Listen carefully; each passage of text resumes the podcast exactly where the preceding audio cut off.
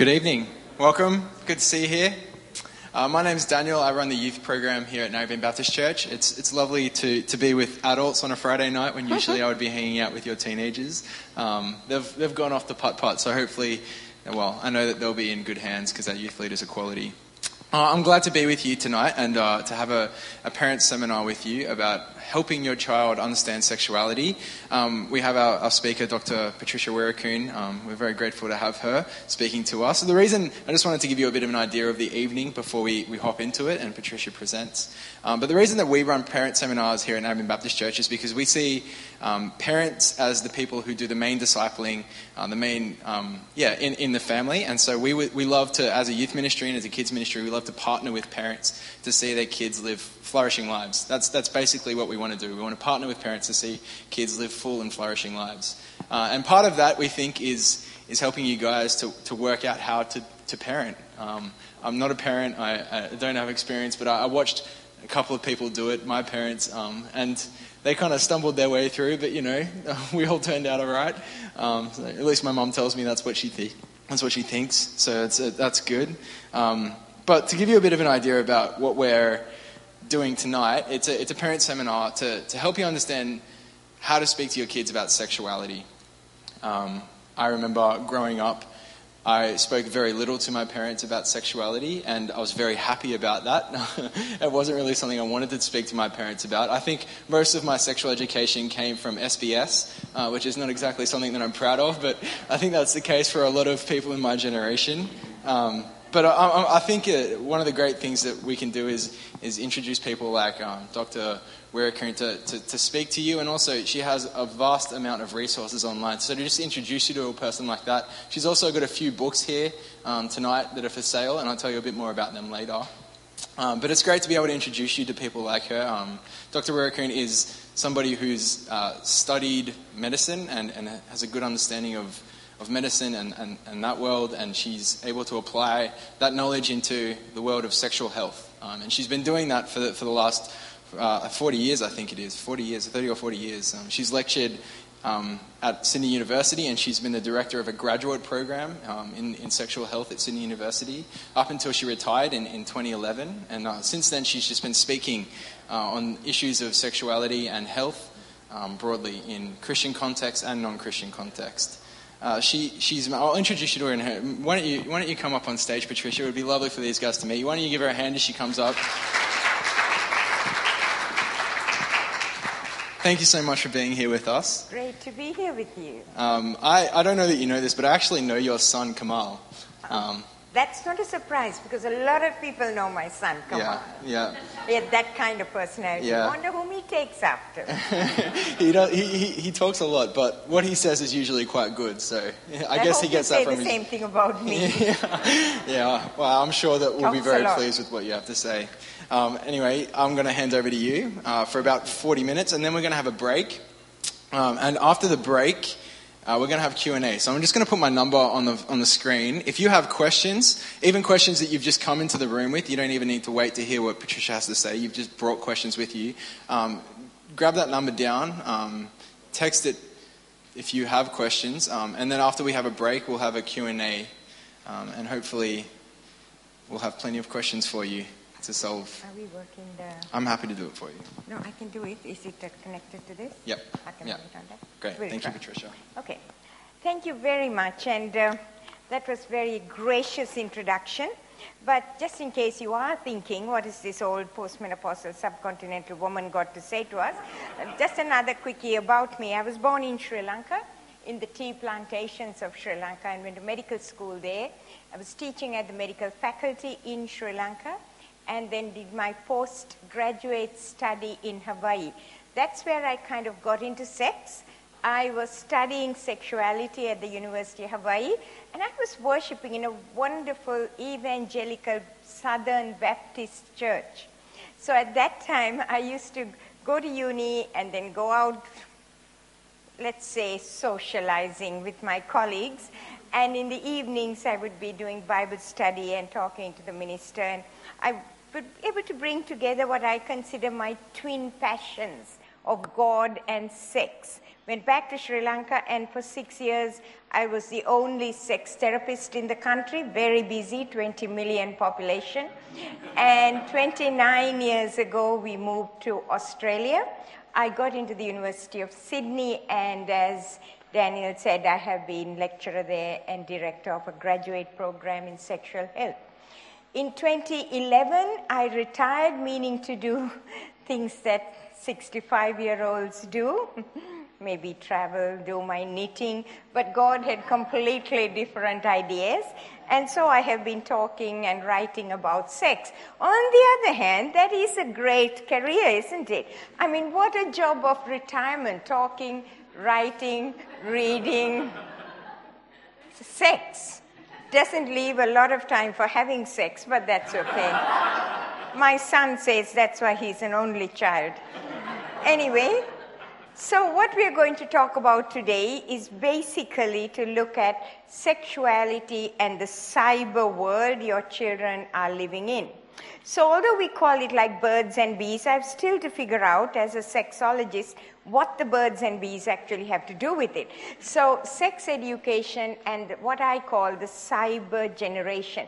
So, what I'd like to do is talk to you about your kids, why we need to understand what is happening for them, and how we need to understand the science of sexuality and the culture in which they are. And critique that and enable our children to critique it from a Christ focused biblical point of view. And my dear brothers and sisters in Christ, there has never been a time when this has been more important. You and I today and our children at, our, at a point of cultural nexus where being a Christian is totally countercultural. And you and I may have the strength to be able to withstand these uh, pressures, the winds of culture. But our children are very vulnerable. And that is what I hope you will understand. And through that, know that you, as parents and grandparents and aunties and uncles, your role is so important in their lives. So, what I want to do is initially just tell you these are your kids. Your kids I belong to Generation Z or Z. These are the teenagers. They're the ones who are digital, visual, global, cyber connected. They're hyperlinked. Everything is just a click away. But then you have your littlies, the ones who are six and two and three years old, what is called Generation Alpha, because we finished Z, so we had to start with Alpha. These are the kids who are what are called the glass agers. They don't even have to press a keyboard, they only swipe right or swipe left. I talked to somebody whose little granddaughter toddles up to the television and swipes right because, you know, that's how you change images in their world. They are multitask, multi screen, known as the glass ages. For them, all communication, for teenagers, but more so for the littler ones, all communication is in the cyber world. Friendships and even the very sources of identity come from this cyber world around them. Your children are the most connected, socially aware, advertised to, and sexualized generation who ever walked this planet. My dear brothers and sisters in Christ, all the research says that they are the ones least likely to stay on in church. This is why you are so important. So, very briefly, some of the communication spaces of your children. I'm sure all of you can identify most or all of these apps. Correct? Yeah, you can. Now, if I had year fives and sixes instead of you parents, they would have said, yeah, we can identify them all. But how about just the ones the arrows are pointing to? Can anyone identify that little red ball with a little white squiggle on it? Every year, five and sixer will know that. Come on, younger parents, you must know that. Ever heard of Musical.ly? There you are. Good for you. Musical.ly is an app which allows kids to live stream music and then mimic moves to it and live video stream it to the world live video streaming of year fives and year sixes, doing very sexualized poses and movements. If your kids have it on their phones, it is a dangerous app to have. This is just one. The another one at the bottom with a red one with a little flame like thing on it. Anyone? The one at the bottom under the dating and hookup apps? It's called Hot or Not one of the other very uh, popular teen apps. You can, on teen sites, you can understand what it is. You put up a picture and you get rated on hotness scales. You can imagine how depressing and how awful it can be for some kids, and they still do it. Then, what about the one at the top that says hide it? That's one that looks like a calculator, behaves like a calculator, till you put in a code, and then it hides everything that you don't want your parents to see. My dear parents, aunties, uncles, grandparents, you have to know what's on your kid's phone. You have to be a social media mentor. It's not about policing, it is about mentoring your kids. If it is on their phone and they are not okay with you knowing about it, it should not be on your children's phone.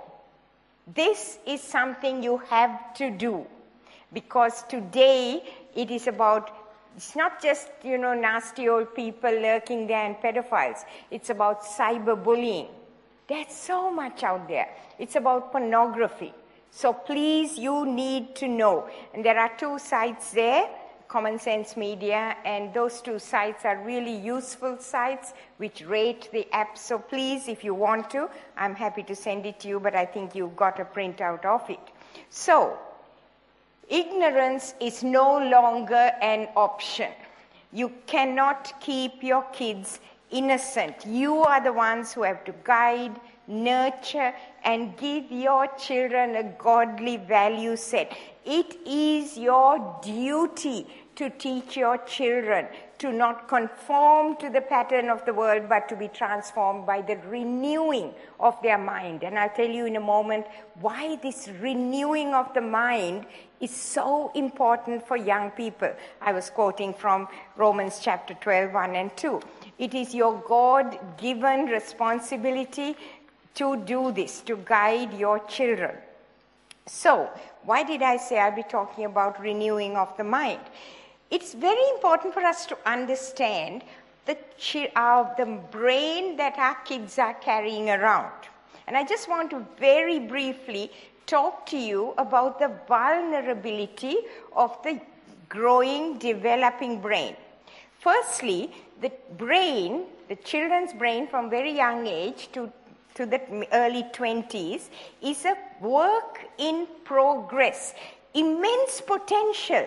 It doesn't mean that it is deficient, it just means that it is rapidly developing. It's like a network upgrade that is happening constantly. The networks that are used will be kept, and the ones that are not used will be lost. It's a use it or lose it process. Now, what we have to understand that when you say it's a use it or lose it process, there is nature and nurture, there's a biology, but what goes into the brain will affect the wiring. This whole process is called neuroplasticity. Your brain is plastic, your brain is plastic, my brain is plastic what we feed our brain will affect the wiring. But the developing brain, because it is developing so rapidly, is excruciatingly sensitive to things that come, any influence from outside. neuroplasticity. 2000 plus years ago, the Apostle Paul, writing to the Philippian church in 4 8, said, Whatever is true, noble, right, pure, lovely, admirable, excellent, praiseworthy, think about these things. Today we call it neuroplasticity. You know, the Bible talks to us. What you feed your brain will affect your values, your attitudes, your thinking. Do you know what your children are watching? Do you know the television programs they're watching? Do you know what they're doing in their friends' houses? Do you know what's on their uh, phones? Do you know? Are they watching shows even like Game of Thrones, which seems so exciting, but is full of pornography? Do you use, do you find out, do you sit with them? Do you talk to them about the media literacy of judging what is good and not for their brain? That's one point. The second point is that not all parts of the brain develop at the same rate the developing brain, the teen brain, develops back to front, inside out. So the inside back bit, which is what we call the emotional brain, erupts like a volcano when they hit puberty. Do you remember the time when your little boy or little girl turned into an alien? That was when that emotional brain erupts like a volcano. And it's the brain that says, I no longer want to be mommy and daddy's little boy or little girl. I want to find my own identity. I want to take risks. I want to be somebody of my own. And, ooh, this thing called sex, I want to find out what it is.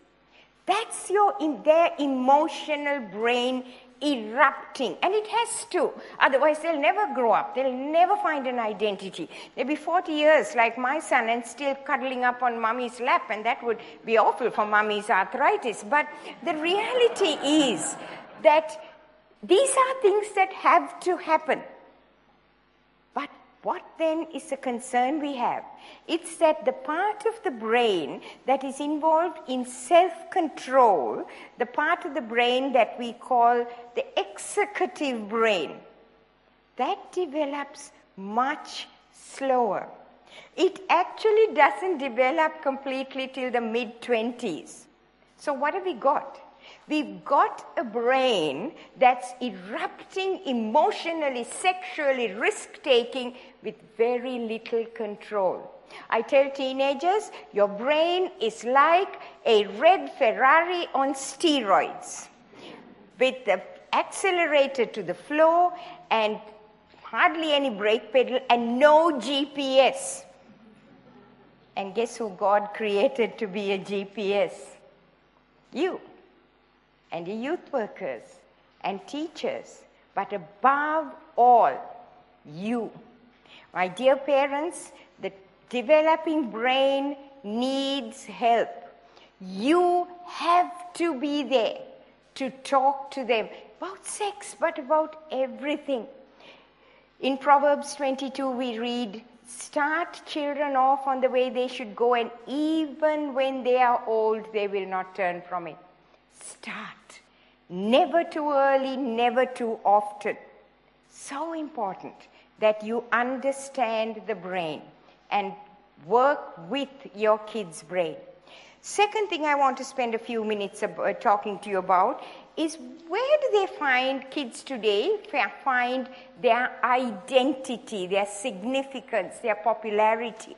Now, while I'm saying this about children, First thing I need all of us to understand as adults is that kids watch and learn from you. So, although I'm talking about where do young people find their identity, it is important for us as adults to also consider where are we finding our identity? Because your kids are watching and learning from you. Teens are moving from I am a child mommy, daddy, uncle, auntie, grandpa, grandma, to being somebody in the world. And who drives this? It's their friends, the peer group, and of course, the cyber world around them.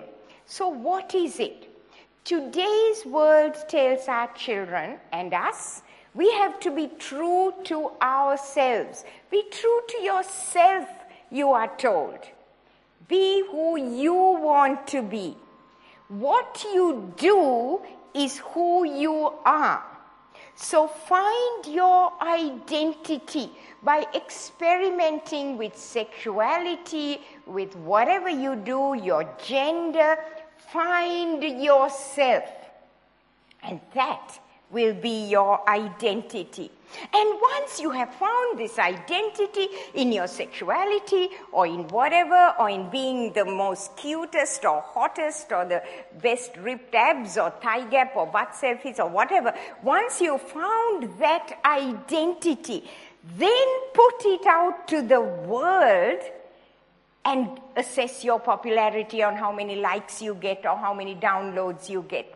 This is the cyber world identity driven by the social pressures, and especially today in terms of gender and sexual pressures. Sexual activity, gender, finding out who you are. You know, are you trans, bi, fluid, or any of the other 72 terminology on Facebook? You know, you've got to find yourself and then be that. I don't have much time, but I could tell you so many anecdotes of what young people have told me. What is the outcome of this cyber world identity driven by culture? We just need to look around and we see the rates of depression and anxiety and suicidality and self harm rising across the world. Statistics coming from all over the globe, including Australia. Kids today are anxious, they are sad, they are depressed, increasingly self harming. Why? It's increase of teenagers going in for plastic surgery, girls, not for boob jobs, but asking for genital surgery because they think their genitals don't look as cute as the porn stars they're watching. My dear brothers and sisters in Christ, if our children continue to place their identity on these cultural, world driven norms, we're going to end up with very, very dangerous situation with our young people. And you know, as Christians, we know that we have an identity that is given, not earned in any way. Teach your children this. Read the Bible with them. Teach them how they are created in the image of God, male and female. Talk to them how from the moment of conception, God knew them. Psalm 139. You knew me. You knit me in my mother's womb, says King David. And when I talk to teenagers, I say, Do you think mommy and daddy were knitting? They were having the best sex ever. I said that once, and one kid actually came up to me and said, Were they really having the best sex ever? I said, Oh, definitely. Go home and talk to them tonight, and they'll tell you all about it. So, but the reality is, you see, you didn't know when your baby was being knit in your womb. You know, you didn't, mom, you didn't know till about six or seven weeks later when you started puking all over. But God knew. See, God knew. And our kids need to know that. That they are special, that they are known by God from the moment of conception, that that is the only identity they will need. If your kids don't understand this, they will be swayed by every wind of society that says it is your gender, it is your sexuality, it is being sexually active, or it is being the cutest or hottest, which where your identity lies. Give your children that identity that can say that I have know who my father is that I know that my body, 1 Corinthians chapter 6, my body is the home of the Holy Spirit. My body is part of Jesus' body. I will honor God with my body. Teach your children what that means. If you honor your body and you honor the body of the person you're dating or you're engaged to, you will never have asked them for sex. I tell teenagers, if you send, um, you know, ask a girl for a boob shot or a nude selfie, is that honoring? How can sending a picture of your genitals to someone be honoring that person or honoring your body? There is nothing shameful about talking about these things. Because if you don't talk about it, they will hear it from friends and they will follow what their friends say. So, tell them, teach them they are not what their mirror says, their Instagram says, their sexual orientation or their identity says they are. They are whom Jesus Christ, God says they are, and that is all that matters. So important that you give them that overview of who they are, that identity. Okay, so let's talk a little bit about sex. she said they think, finally, that's what we came for. That came out terribly. You came to talk about sex education. Anyway, so let's, when we talk about sex, we talk about three things. What is sexual desire? What is this thing called romantic love? What happens when you're sexually intimate? As parents, grandparents, aunts, uncles, I think it's good for us to understand the science and the Word of God so we can critique our culture of today. A lot of what we are going to be talking about from now on in Australia is going to be very politically incorrect. I was looking for the word for it. But because we are speaking, thus says the word of God, it's going to become increasingly in politically unacceptable. However, as Christians, I think we have no option but to speak what the word of God says. So, what about sexual desire? Desire of any sort. Desire of any sort is a wanting for something. Sexual desire begins to simmer at puberty. When a child reaches puberty, there is this simmering of I want sex. It's a kind of a little of an amorphous thing. For some kids, it's more like sex, sex, where can I get it, where can I get it? And for others, it's like sex, yeah, whatever. If it comes by, I might consider it. It's the same at whatever age. Now, even here, there'll be some for whom like i can't wait till i get home and you know and for others it's like eh, maybe next year uh, so that's only 30 days away. So, you know, so the reality is that we all vary in our this wanting of sex, and that's all it is. It's driven by testosterone. In general, men have more testosterone, so boys have more testosterone, but it's all it's driven by testosterone. It's a wanting. Now, in our culture and in every culture today, in Western cultures, the rhetoric of desire says it's not just a want, it is a need and a right for me to have whatever I desire. Now, we as Christians need to understand this and help our children understand this. And the way we need to let, help our children understand is that desire is a gift from a good God. I used to tell my son, no wonder the poor child is still 42 and unmarried. I told him that, you know, if dad and I didn't feel desire, you won't be here today.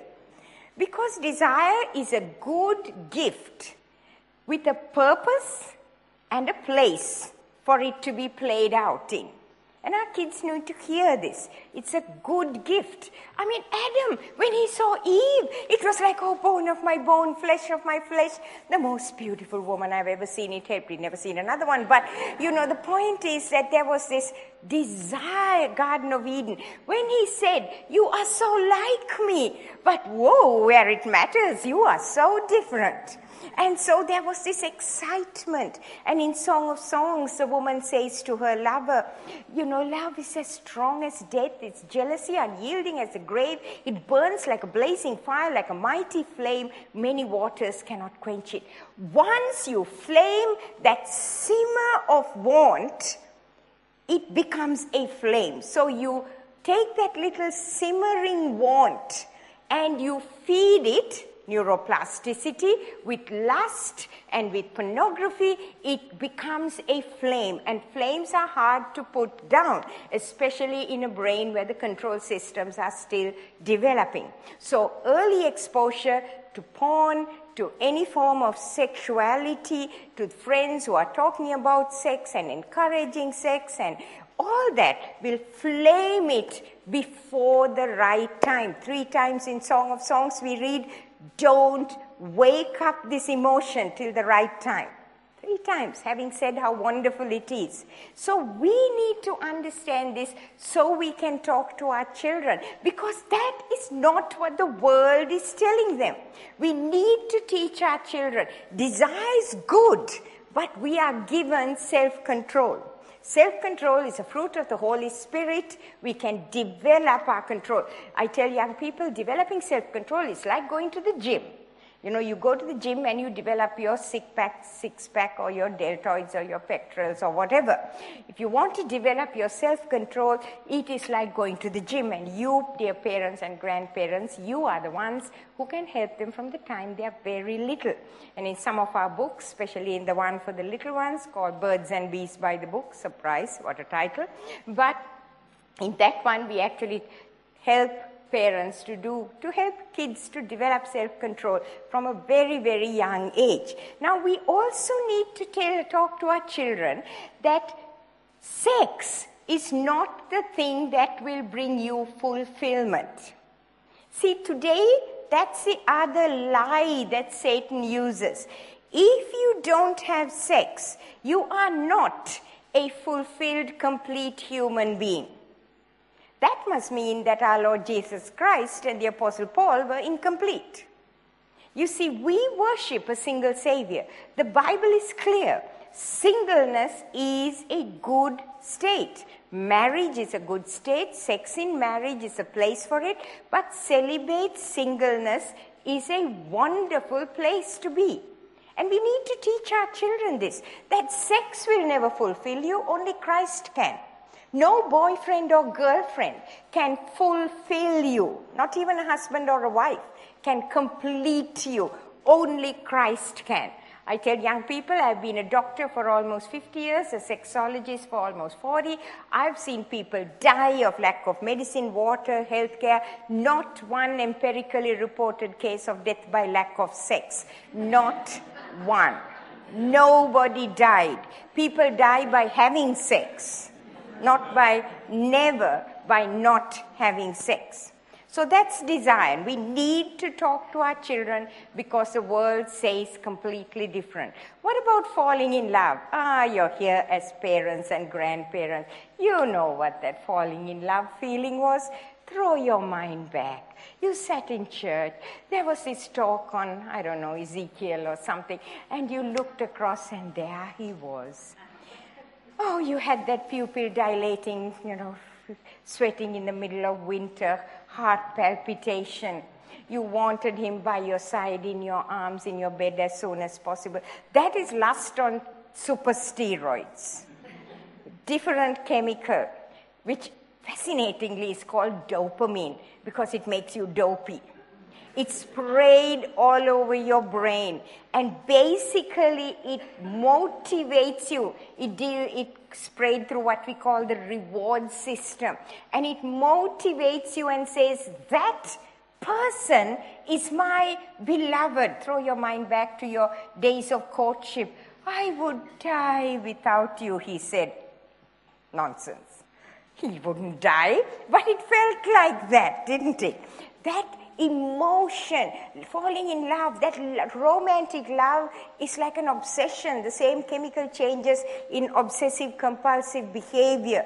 The same changes take place if you take a cocaine hit. Love is an addiction. The parts of your brain that are involved in rational judgment are actually suppressed ever thought, looked at someone and thought, what does she see in him? She ain't seeing. Love is blind. You see, that romantic love, that limerence that motivates intimacy with that person is actually like being under the influence. So decisions taken during that time are actually decisions under the influence. So we tell young people when they come and say, oh, I'm so in love, what we say, can you just stay friends for a little while? Because you at the moment you're totally dopey. So telling young people, just get over it won't work because they're under the influence. But knowing what is happening helps because when I talk to young people and I say, you know, when you're in love, you know those feelings, it's just the dopiness of dopamine. So you need to understand it and then you can make the decisions and get help to make the decisions. Because what you hear from a cultural rhetoric is that if I am motivated for to be with that person, with my beloved, it must mean that I must have sex with that person. Can you see how it works out? The beloved, that intimacy means sexual intimacy. But we know that true love is not about owning that person's body for my self gratification. That true love looks to the other and says, How can I honor and build you up? True love is, as in 1 Corinthians 13, the action that seeks the good of the other. Love that does not dishonor, is not self seeking, it protects, it trusts, it hopes, it perseveres. My dear parents, please teach your children this because that is not what they're hearing from the world. I was just reading a paper yesterday that said virginity is so yesterday that kids who are virgins and sexually inexperienced are finding themselves stigmatized and bullied because they haven't had sex. This is a counter cultural living that we are calling our children to. Purity is unpopular. It's actually like a swear word. Who wants to be pure? We are calling our children to be countercultural. Being Christian today is a countercultural life. Be with your children, guide them on this path. When they are dating, talk to them about how you treat the other person. Show it in your life. Show them that non sexual, intimate friendships are possible.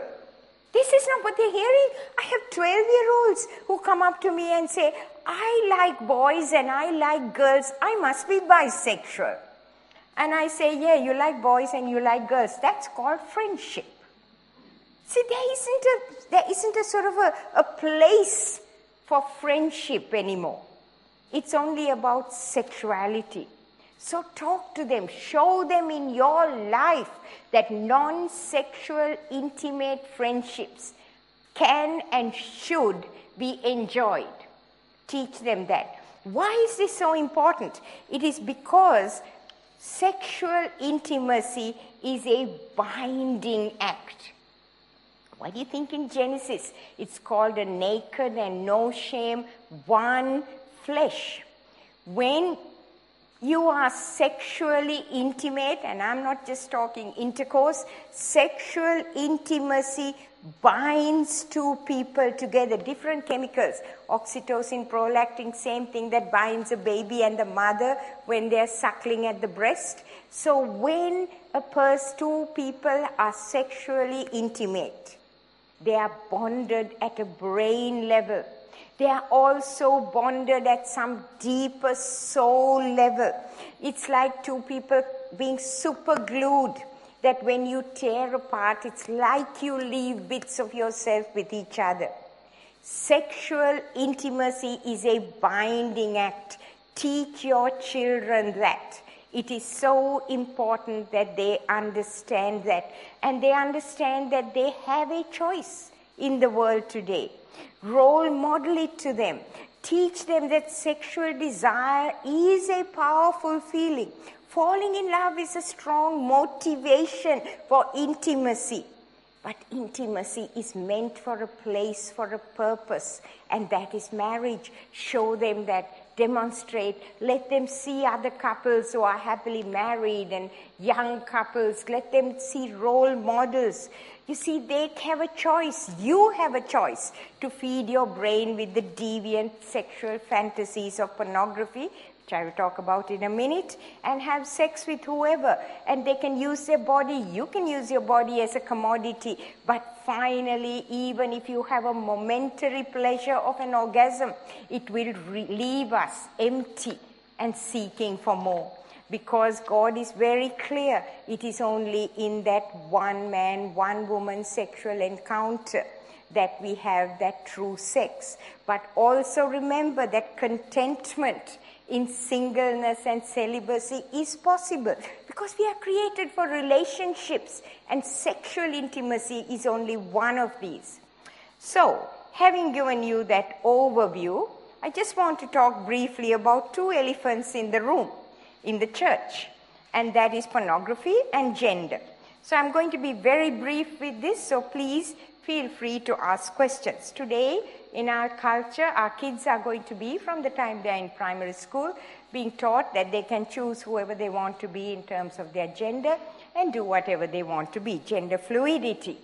We, I just want you to understand, I just want to very briefly talk to you about gender is incredibly complex. This is like the one and a half hour lecture in two minutes.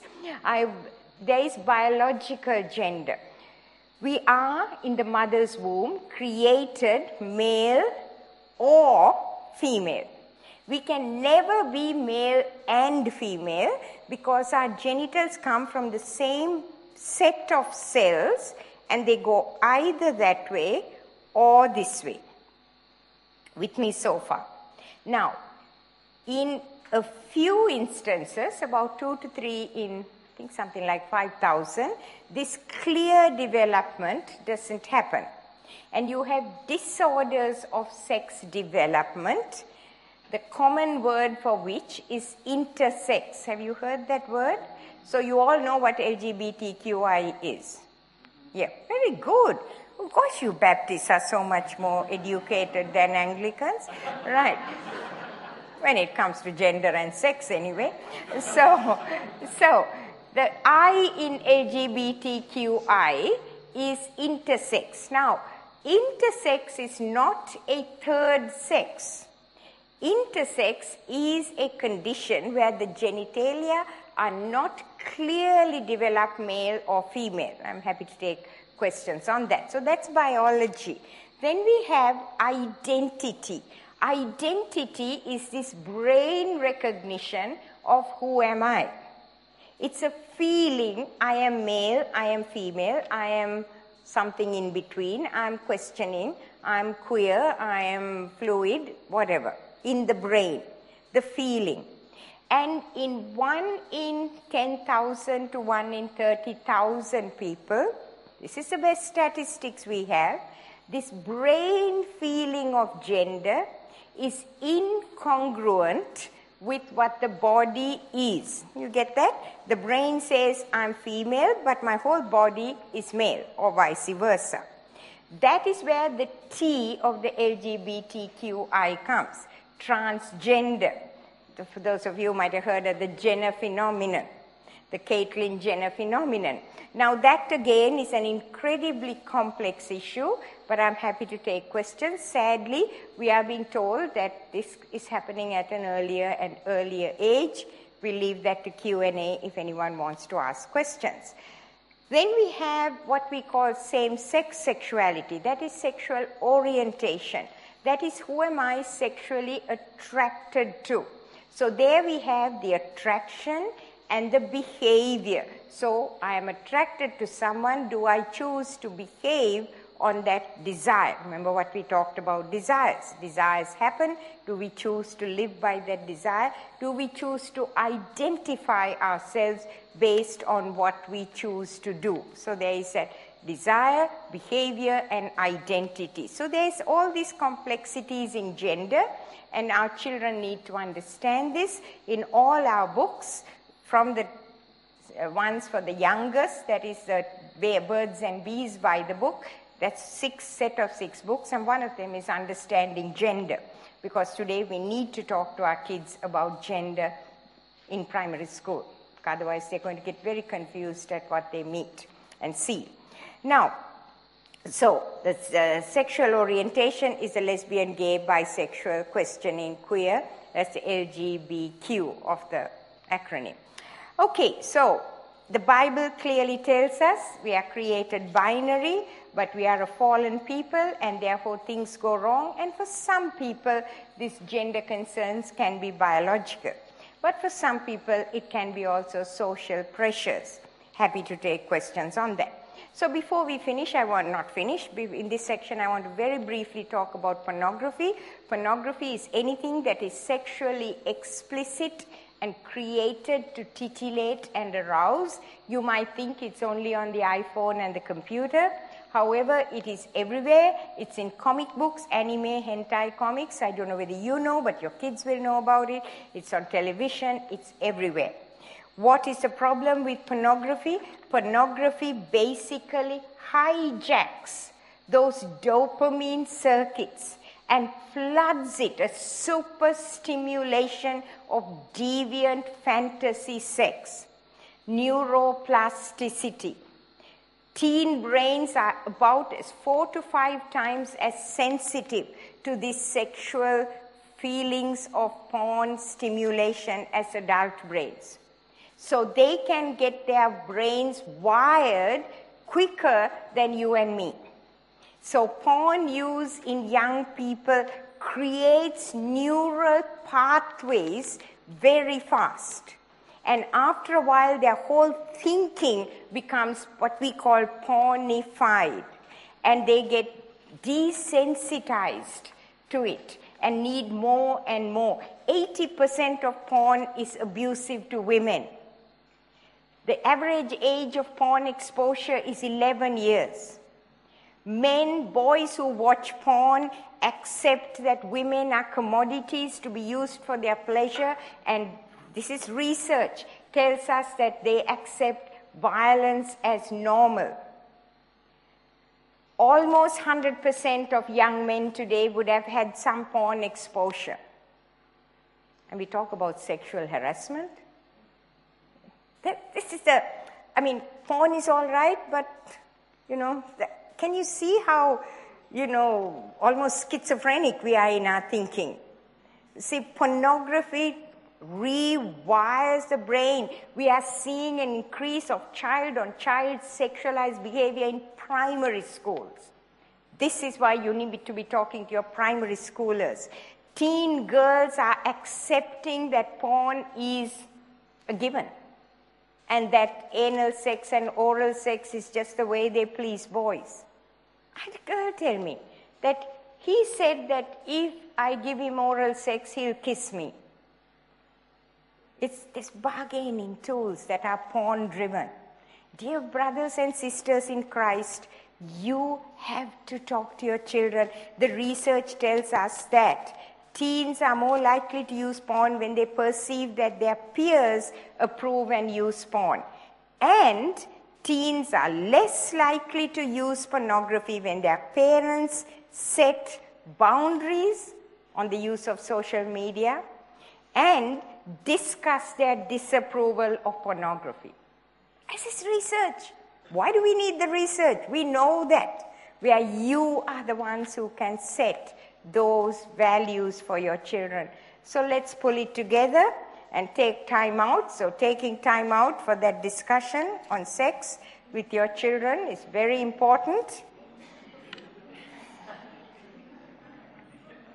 So once you've got that, sex is caught and taught. Be a role model. It's good for your kids to see mom and dad being intimate. Cuddles at the kitchen sink are fine. If your kids run in the bedroom when you're having sex, that's okay. Use it as a teachable moment, not at that moment, later. But then later fix a lock on the door and talk to your kids about mom and dad need time together. But the, rea- the reality is that look for teachable moments. There are teachable moments on television now. Almost every day we are hearing about sexual harassment. Talk to your children. When they turn around and ask, what does that mean? Talk to them about good touch, bad touch, about people you can trust. Be available, approachable, and be authoritative. That means not authoritarian just because I say do it, but be authoritative, be there for them, talk to them, and be approachable. If you are on your smartphone all the time, What do you expect from your children? Share your identity. Share that fulfillment is more than just their sexuality. We've talked about being a social media mentor, but always watch for teachable moments and behavior changes. If you notice that anything your kids different, don't be afraid to ask them. And don't be afraid to talk to teachers. Have an auntie or uncle or somebody, cousin as a pickup person. You know, it's really hard for a child to come up and say, Mom, Dad, I'm watching porn. It's really hard because there's shame and guilt and the fact that they are not living up to your expectations. But if they have an auntie, an uncle, a cousin they can talk to, please, it's always good to have someone. Uh, so many people, I have been auntie and auntie too, it's not every Sri Lankan kid almost. So, and be there to pick up the pieces because things can go wrong. You know, even the best brought up kids can do crazy things, just as you and I can. We all live in a broken world with broken desires. But always remember that we worship a God who came and died for us, for us sinners. You're sinners, I am, and our children are. So be there for them and point them. Keep pointing them back to the Lord Jesus Christ. Because you see, God accepts every one of us just as we are. Teach your children. He doesn't want us to stay there. He wants us to grow. He wants us to be more godly. Be unashamed in talking about aspects of sexuality with your children. And for those of you who are interested in the resources, those are all my all our books, but I'll just talk about the kiddie books. We wrote Teen Sex by the book first. That's for 15 plus. It's a kind of book you give the kids they throw it away in the bin and then pick it up and take it to the room. It was uh, banned by public schools in 2016, which was interesting because it was never on the curriculum. But once it was banned, kids were going to the chaplain and saying, Can we have that banned sex book? Great. Chaplains were buying copies to give away when they were the banned book. Um, so that's for teenagers. Growing Up by the Book is for 10 to 14s, and we suggest that parents read it and then give it to the kids because it, through the book there are talk to mom and dad, talk to mom and dad, discussion setters. T, um, Bee, Birds and Bees by the book is a set of six books. They're little books that we went to a lot of trouble to write because we wanted it in a way that parents, grandparents, carers can read with children this is anything from 7 to 10, 11. Some are reading it from like 12, 13. Some are reading at a younger age. But this is for you to read. There's six books Me and My Body, Me and My Brain, Me and My Family, because you need to understand that kids today are going to be seeing all sorts of family combinations. And then there is the extension books Understanding Sexuality, Understanding Gender, and Understanding Pornography.